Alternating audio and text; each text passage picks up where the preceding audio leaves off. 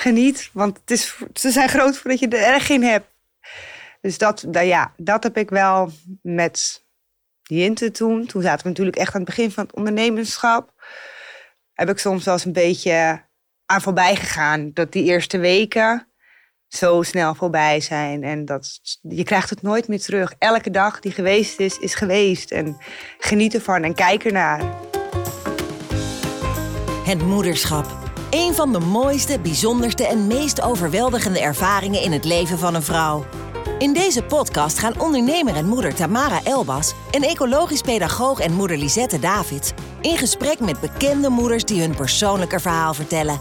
Inclusief alle ups en downs die erbij komen kijken. Welkom bij Hashtag MomLife.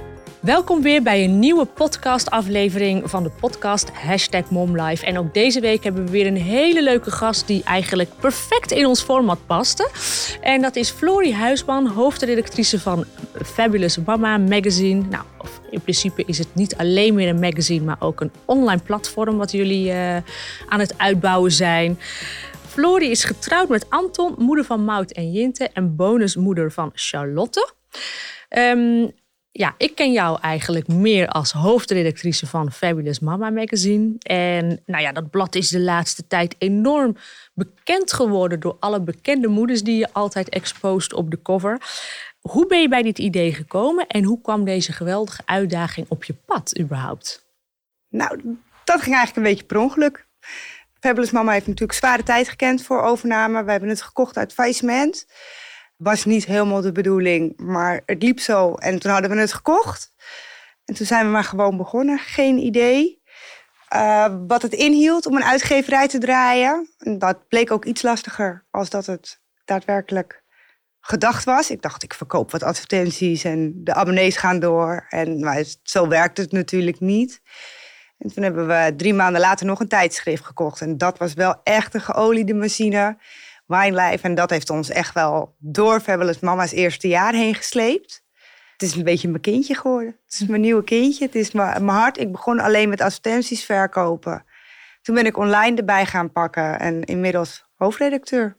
Als jij kijkt naar het verleden van Fabulous Mama en het blad nu, uh, wat doe jij anders? Waarom lukt het bijvoorbeeld nu wel? Ja, lastig. Ik kijk wel, Fedra was vroeger heel lang geleden hoofdredacteur. Ja, tegen haar kijk ik wel echt op. Zij, zij ging ook echt met volle overgave, trok zij de wagen. Zij was overal. Ja, en dat ben ik ook maar gaan doen. Overal heen. En dat ik op een gegeven moment dacht, mensen zullen wel denken, heb je er weer. Wie is die vrouw? Middels kan dat niet meer, doe ik het ook niet meer. Maar ik denk wel dat dat belangrijk is. Dat je gewoon overal bent. Jij vraagt support van merken, van personen. Maar het werkt wel twee kanten op. Het is niet alleen maar halen. En ik denk dat dat wel het grote verschil is met wat tien jaar geleden een gemiddelde uitgeverij deed. En wat er nu van je verwacht wordt. Ik denk een beetje dat mijn voordeel is geweest dat ik dat nooit gekend heb. Die gouden tijden uit de tijdschriftenwereld. Ja, ja. Dus ik ging gewoon. En ja, voor elke euro die je wil verdienen, moet je hard werken. Ja. Stonden er tien jaar geleden ook al bekende moeders op de cover? Of is dat echt uh, jouw idee geweest? Ze stonden er wel, uh, wel minder. En niet elke editie. Ik heb bijvoorbeeld ook toegevoegd dat ik af en toe de partner erbij heb. Hele gezinnen, niet alleen een mama, ook de kinderen. Dus ik heb het wel echt uitgebreid daarin. Omdat ik vind een moeder kan zijn wie ze is, omdat er een stabiel gezin en maar ook een stabiele man achter staat ja, dat, het is een totaalplaatje. Het is niet alleen maar een persoon. En dat heb ik wel echt, vond ik heel spannend hoor, om dat te doen. Want ik kreeg wel vooraf dat ik met het idee kwam heel veel door. Weet je het zeker? Moet je niet willen? Daar gaat het niet om. Ik heb het toch gedaan. En uh, pakt vooralsnog heel goed uit. Ja, leuk. Um, ik las uh, online een ander interview van jou dat uh, uh, jouw kinderen wel echt een inspiratie zijn over de content die er in Fabulous mhm. Mama mm -hmm. verschijnt. Kan je daar een voorbeeld van geven? Nou, vorige week nog was mijn dochter heel gelukkig, want die kreeg het boek van Thomas en Rutger toegestuurd en een speeltje voor onze nieuwe hond. vanuit Thomas en Rutger, want ze hadden gezien dat ze geplaatst waren in de Fabulous Mama met hun nieuwe boek. En, maar dat moest van mijn kinderen. Zeiden ze hebben een nieuw boek en jij hebt altijd zo'n rubriek met al die boeken en daar moet je dat boek zetten. En dat heb ik gedaan. Ja, dat, dat doe ik omdat ja, hun zijn zes en negen, zeven inmiddels. Dat is toch wel de grote doelgroep. Hun weten het. En eh, binnenkort komt er ook een familie in een interview. Ik had er nog nooit van gehoord, maar mijn dochter zei dat zijn de nieuwste vloggers. Dat zijn de nieuwe Bellinga's. En die moet je interviewen. En zo geschieden. Zo doe ik dat dus dan. het is eigenlijk een, een magazine van jou en je kinderen een beetje. Op die Ja. manier. Ja. ik moet er wel voor waken dat het niet een meisjesmama magazine wordt natuurlijk. Want ja, als echte meisjesmoeder ben je gauw geneigd. Vind je dat ook vaak leuker. Maar ja, ik vraag het wel aan hun. En ook met regelmaat zeggen ze... hé, hey, dat ken ik als ze iets zien in de Fabulous Mama. En ik, ja, dat komt ook bij jullie vandaan, dames. Jullie zijn wel mijn, mijn inspiratie. Jullie, je wil ook dat... Ja, het is heel makkelijk om een uitje in, in een magazine te zetten bijvoorbeeld. Of iets leuks, tips. Maar vinden kinderen dat leuk of vinden ouders dat leuk? En daar is gewoon best wel een groot verschil. Wat willen kinderen nou liever? En wat willen ouders liever? En ik probeer dat echt wel een beetje samen te laten komen. Door ook naar kinderen te luisteren. En wat voor type moeder ben je? Nou, ehm, ja, wat voor type moeder ben ik? Ik denk dat ik wel streng ben. Ik denk dat ik wel vraag voor enigszins volwassenheid. En, en, en, en ik ben ook wel, ja, wat ben ik voor moeder? Ik vind dat een hele lastige vraag. Want ik ben de moeder van Mout en Jinte. En wat voor moeder dat is, ik heb geen idee. En als ik je een beetje mag helpen, heb je een motto bijvoorbeeld in het leven waar jij eh, achter staat? Nou, ik geef mijn kinderen wel altijd mee dat ze het moeten proberen. Want als je het niet geprobeerd hebt, weet je nooit of het Ja. lukt. Dus dat heb ik wel heel erg. Dat, eh, want mijn, mijn oudste dochter die twijfelt heel snel. Die denkt vaak dat ze het niet kan. En dan zeg ik ook wel eens tegen haar, ik zeg, nou ja, ik zeg, ik zou het gewoon doen. Ook al denk je dat het niet lukt, dan heb je het in ieder geval geprobeerd. En zo probeer ik het altijd een beetje...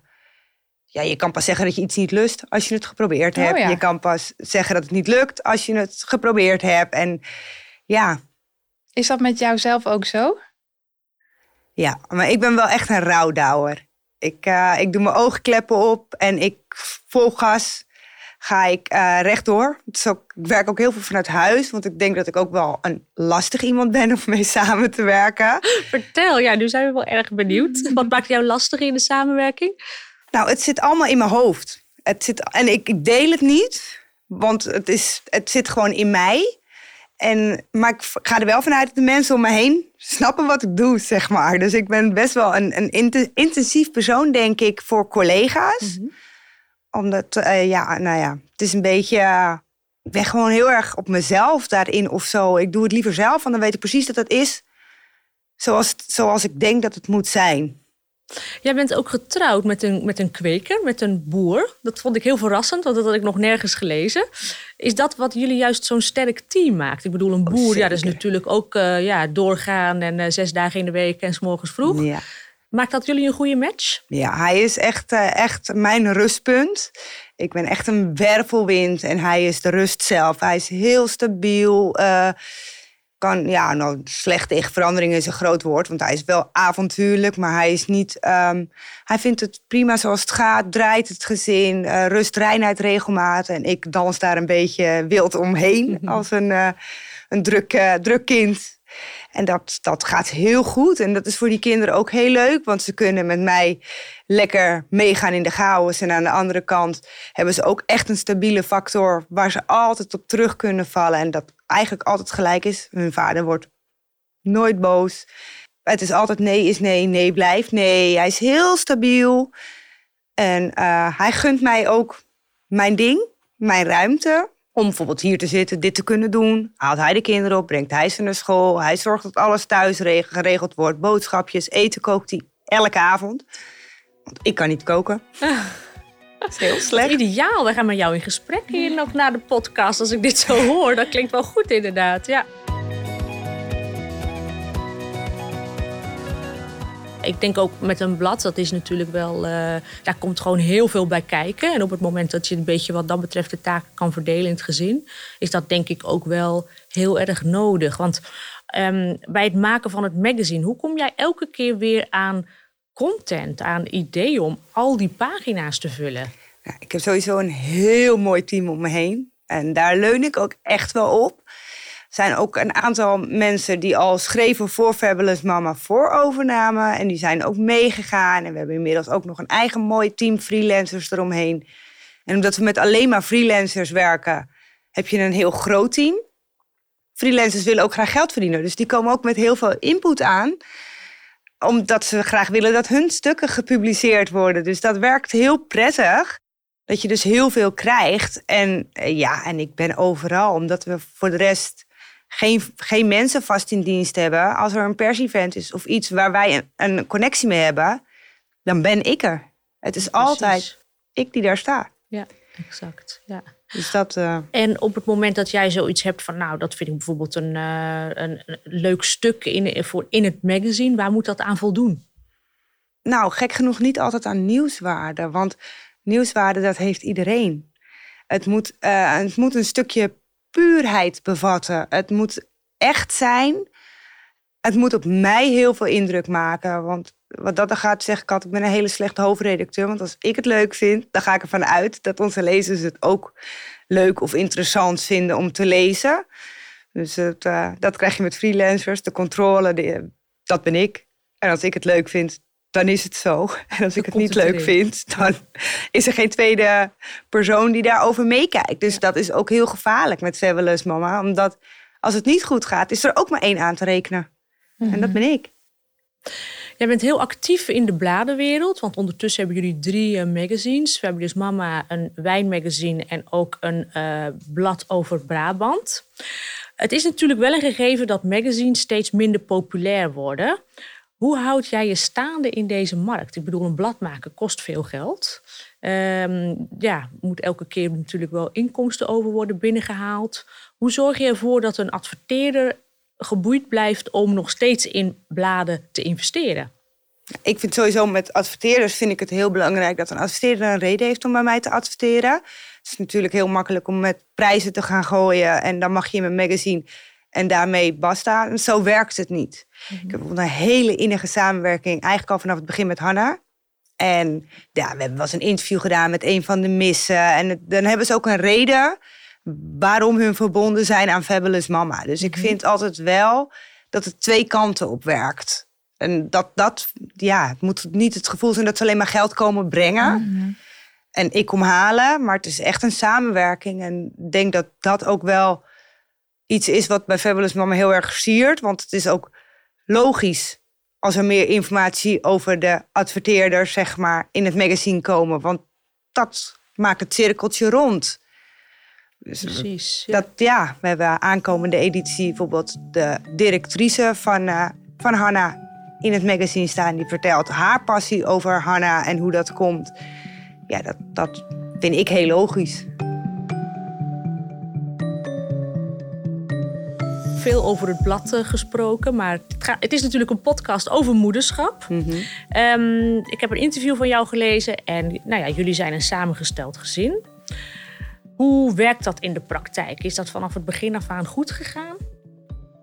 Ehm, nou, het is natuurlijk altijd lastig. Dat ik net uh, Toon leerde kennen. Ja, je bent toch een soort indringer voor haar moeder. En uh, dat begrijp ik ook. Er zijn allemaal dingen. De eerste keren met je dochter, moeder-dochter is toch. Wat, hoe gaat dat? Haar moeder had wel behoorlijk angsten daarvoor. En uh, ja, ik heb eigenlijk nooit ook de intentie gehad om dat te doen. Mm Maar haar angst was wel. Inmiddels zijn we, nou, Charlotte 18. Uh, Charlotte woont ook al een jaar bij ons. haar moeder heeft ook een nieuwe liefde en die is ook gewoon haar eigen. En ze zien elkaar gewoon, het contact is heel goed hoor. Dus het heeft nu wel zijn weg gevonden, maar het is, het is geen makkelijke weg. En het duurt jaren. En vanaf dag één heb ik gezegd, Charlotte voelt als mijn eigen dochter.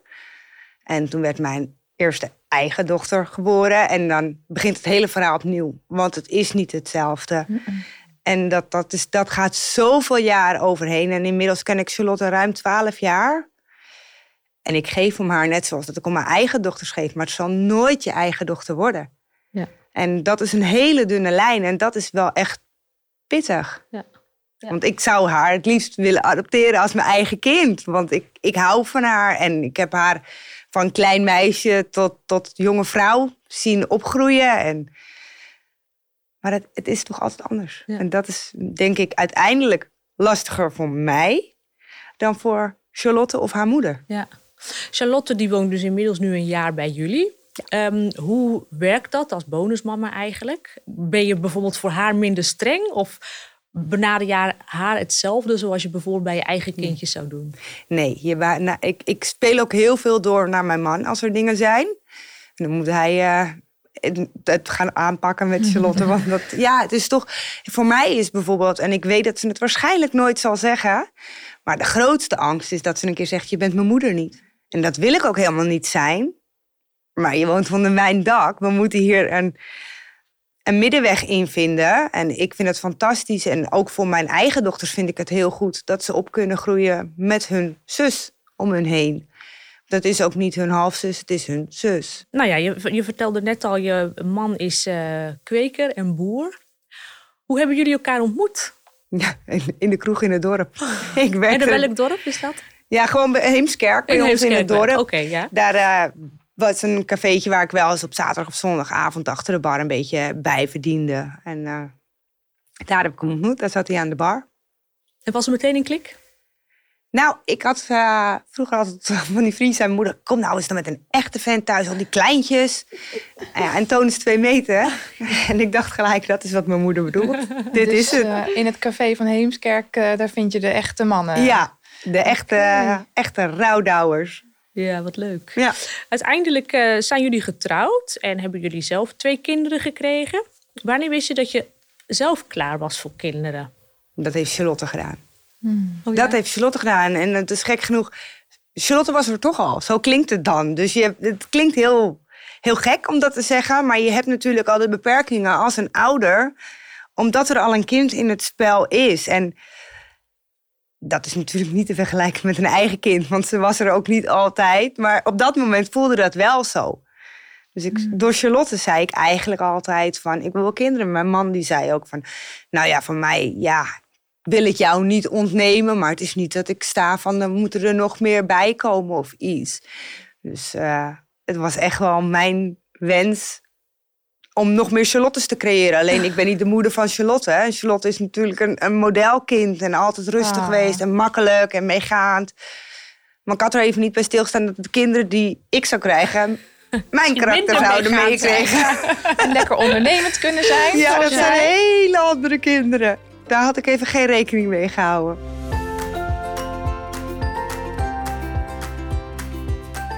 Je vertelde ook van ehm, een van je kinderen is hoogsensitief. Ja, dat vraagt ook wel soms een bepaalde omgangsvorm bijvoorbeeld. Eh, en daar ben ik dan even op zoek, ook voor onze luisteraars, van goh, waar let je op? En waarvan denk je van, nou, dit heeft mijn kind dan ook gewoon nodig? Ehm, ik, eh, ik herken wel veel van haar. Mijn dochter is ook een paardenmeisje, net zoals ik dat ben. En ik heb het altijd al gehad, vroeger met paardrijden, was ik leeg. Helemaal leeg in mijn hoofd. Toen was ik aan het rijden en mijn dochter heeft dat ook. Dus dat soort dingen waar ze gewoon even echt helemaal leeg kan zijn. Dat ontladen stimuleer je heel erg. Dat ze Ja. eh, hobby's vindt Ja. waarin ze dus eh, tot zichzelf kan komen, hoor ik je zeggen. Ja, Mhm. waar ze gewoon even, even uit kan staan en gewoon eventjes, eventjes leeg is. Eventjes, ik, weet, ik weet hoe het gaat in, in dat hoofdje, want het gaat exact hetzelfde bij mij. Voel je bij jezelf ook hoogsensitiviteit? Ik ben vroeger gediagnosticeerd op ADHD, Mhm. maar dat is nooit geweest. Mhm. Dus ik, ik, ehm, ik zie het nu in haar en ik wil haar wel de handvaten geven die ze eventueel nodig heeft. eh, die ik niet gehad heb, maar ik kan het niet met elkaar vergelijken, omdat ik gewoon anders behandeld ben of zo in die tijd. Dus ik weet niet zo goed hoe ik, hoe ik dat gelijk aan elkaar kan zien, want het was niet gelijk. Is dat ook hetgeen wat jij het ehm, meteen het moeilijkste vindt aan het moederschap? In die zin van, nou ja, je kind krijgt dan misschien een- het label van hoogsensitief. Dat, dat vereist toch een bepaalde aanpak. Is dat iets waar, wat jij ervaart als iets lastigs in het moederschap? Of wat vind jij lastig aan het moederschap? Nou, ik vind het niet lastig aan het moederschap, want dit zijn mijn kindjes en dit is hoe het is. En dat, daar heb ik zelf voor gekozen en ik vind dat heel prettig. Ik vind het heel prettig dat zij is wie zij is. En dat geldt ook voor je. Ik, wat ik vooral het lastig vind, ik heb twee echte meiden. En dat gaat heel goed, maar dat gaat ook heel slecht. En zeker nu ze 7 en 9 zijn. De een is bijna een tiener. En dat kan je heel duidelijk merken. En de ander die wil heel graag op de voorgrond staan boven haar zus.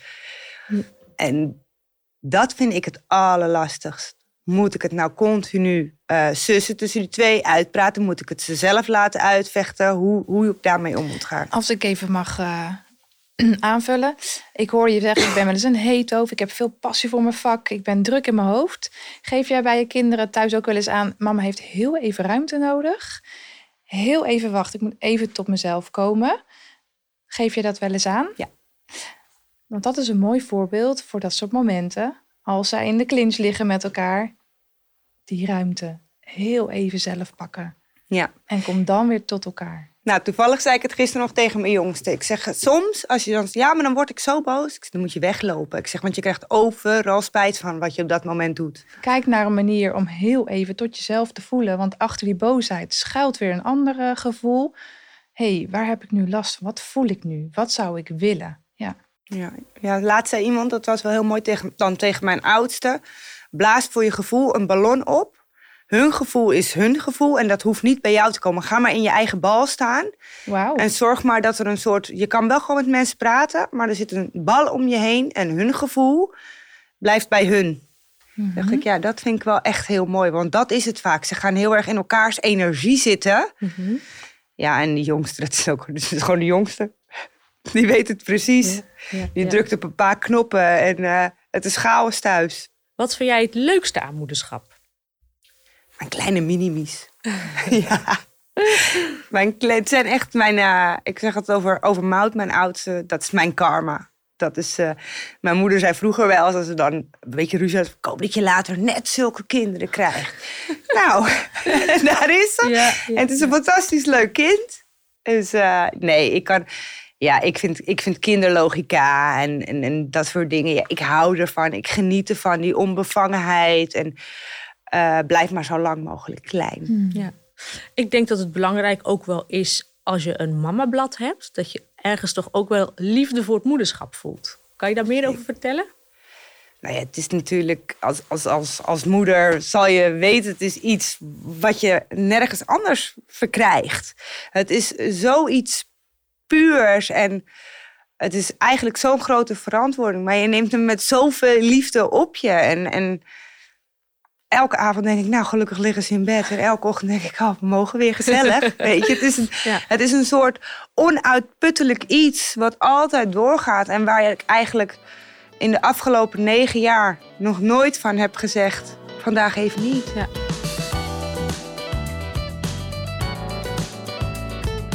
Heb jij ook voor moeders die ehm startende ondernemers zijn eh, goede tips? Je moet doen waar je gelukkig van wordt. Want daar worden je kinderen ook het allergelukkigst van. Ik heb wel eens, iemand heeft wel eens tegen mij gezegd... Oh, werk jij vier en een halve dag? Ik zei, ja, ongeveer, soms wat meer. Ja, je kan geen goede moeder zijn als je meer dan drie dagen werkt. Dus ik ben geen goede moeder. Ik zeg, nou, ik zeg, als ik thuis ga zitten, dan ben ik geen goede moeder. Ja. En ik vind dat gewoon heel belangrijk. Mijn geluk, als ik gelukkig ben en ik goed in mijn vel zit... dan is dat goed voor mijn kinderen. En natuurlijk moet er Heb je dat met, ook vanaf de geboorte gedaan? Dus eh, eigenlijk meteen al snel na de geboorte fulltime gewerkt? Of heb je ook voor jezelf een time-out genomen om echt even alleen maar mama te zijn? Ik ben bij Mout het eerste jaar thuis geweest. En daardoor weet ik dat ik geen goede moeder ben als ik thuis ben. Grappig, ja. Bij Jint was ik met drie weken aan het werk. Oeh. En vind je het niet lastig om dan je kind al op zo'n jonge leeftijd... Nee, ik werkte vanuit huis Ah, en ze lag naast me in de wagen. Ja, en, dat eh, scheelt wel Mijn moeder was hè? dan vaak bij ons in huis voor, voor Mout. En, eh, Ja, ja, precies. Ja, ja.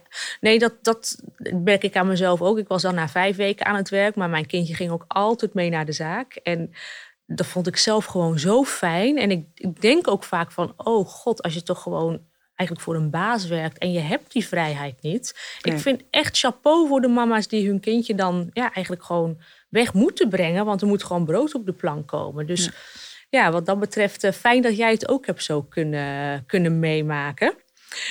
Je hebt een eh, drukke boel thuis. Ik hoorde dat jij eh, vaak ook je man helpt met zelfs pioenen snijden. En dan ook nog eens drie kinderen en een uitgeverij.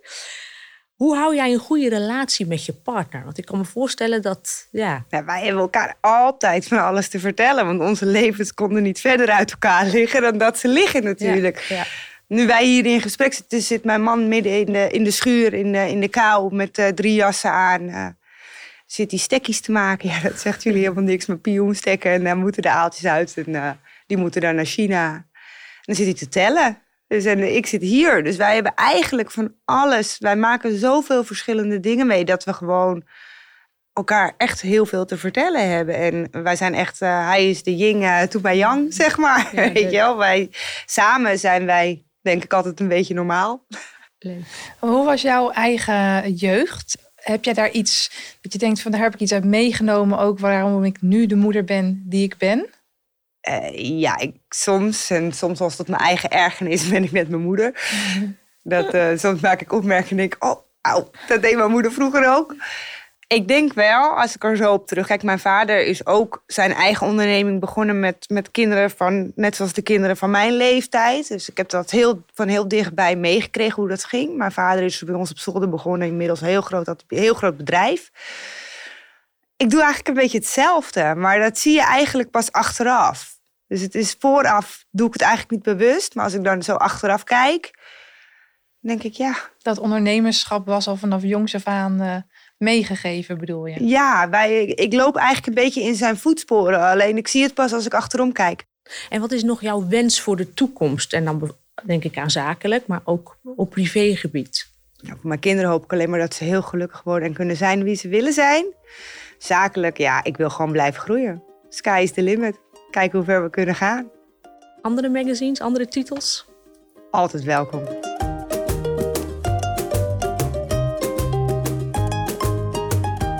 De podcast gaat natuurlijk over moederschap. Ehm, wat voor belangrijke tips zou je aanstaande mama's willen meegeven? Luister naar je eigen gevoel. Dat vind ik toch wel echt het allerbelangrijkste. En geniet. Geniet, want het is, ze zijn groot voordat je er erg in hebt.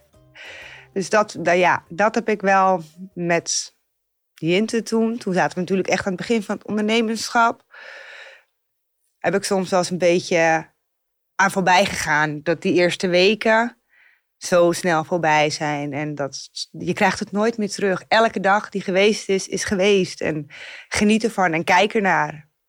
Dat heb ik wel, eh, dat heb ik niet goed gedaan, laat ik het zo zeggen. Dus je zal eigenlijk zeggen van op het moment dat je mama bent geworden, dat je bent bevallen, probeer eigenlijk zo lang mogelijk in dat kokonnetje te zitten. Zeker. Want ja, je maakt het in principe maar één keer mee. Misschien ah, nog wel meer keer, maar Het wordt nooit meer zo. Want bij de eerste, mijn mouw, dacht ik... als ze slaapt, dan leg ik er even weg. Dan heb ik tijd voor mezelf. En toen dacht ik bij de tweede, daar ga ik meer van genieten. Maar dat gaat niet. Want er loopt er nog één. Dus het komt nooit meer terug. ja, ja, ja, Alles is echt maar één keer. ja precies. Dus ik zeg, dat vind ik wel echt een... eh, ja, als ik dat over zou mogen doen, dan zou ik het over doen. Je vertelde net van, nou, ik ben ook een jaar eh, thuis geweest waarin ik ontdekt heb dat ik eigenlijk geen goede moeder was. Hoe uitte zich dat? Uh, mijn wereld werd ontzettend klein. Dat krijg je met een klein kind. En in dat moment word je ook een soort van kortzichtig of zo. Ik weet niet, want dat, dat voelt als geluk op dat moment. Maar het, we, ik liep ook met mijn man langs elkaar heen. Ik dacht, ja, het is vrijdag, het weekend gaat beginnen. En hij dacht, "Pff, het is vrijdag eindelijk rust. En s'avonds, ik wou dingen doen en hij was moe. En uh, nou, je gaat op een gegeven moment heel simpel praten. Want na een baby, dat schijnen moeders niet helemaal te kunnen. Maar daar ga je heel raar naar praten. Dat is, dus op een gegeven moment wordt dat een soort van je hoofdtaal. En ik, ik had, zag een paar vriendinnetjes. Maar ja, ik zat altijd, dan moest dat kind weer slapen. En dan moest ik boodschappen. En dan, nee, ik moest dit. En dan, nee, dan komt mijn man thuis. Dus je bent zo in dienst van iedereen. Dat ik echt een beetje mijn eigen ik verloor. En dat uitte zich heel erg in dat ik zeg maar een kort lontje kreeg. En dan dacht ik, ja, jank, jankt dat kind alweer? Weet je dat, dat was het enige wat ik meemaakte. Ze had honger, ze moest slapen of ze moest verschoond worden. En dat uitte zich allemaal in huilen. Dus wat maakte ik mee? Huiltjes gedurende de dag. Precies. Nou, dat was... Je had het gevoel, ik zit echt in een vast tramien. Ja, En dat past niet bij jou. nee, nee. Heb je dat ook zo ervaren? Dat je het echt wel op een gegeven moment op een punt kwam van... dat is jaar heb ik, heb ik ervaren, maar oh, wat overkomt mij nu? Ja, wij hebben wel echt een punt gehad. En gelukkig is, is, is Toon, mijn man, daar ingegroeid. Maar hij vond het in het begin ook wel lastig. Want hij was het hoofd van het gezin. Hij moest zorgen voor zijn gezin. En Oh, dat, dat, dat is toch een beetje een beeld die hij had. En zeker, hij komt natuurlijk zelf uit een boerenfamilie. Daar gaat het niet anders. Daar wordt tussen de middag warm eten gekookt. En eh, Door de moeder. ja, Ja. door de vrouw. Ja. En eh, dat, zo gaat dat. En die blijft thuis. Dus het was wel een stukje trots, wil ik niet zeggen. Maar hij zag ook dat ik er beter van werd. En dat ik er leuker van werd. En dat ik zelf ontwikkelde. En hij heeft eigenlijk zijn trots een soort van aan de kant gezet. Voor mijn behoeftes. En inmiddels zijn we zoveel jaren verder dat het gewoon echt gegroeid is tot iets gelijkwaardigs aan elkaar.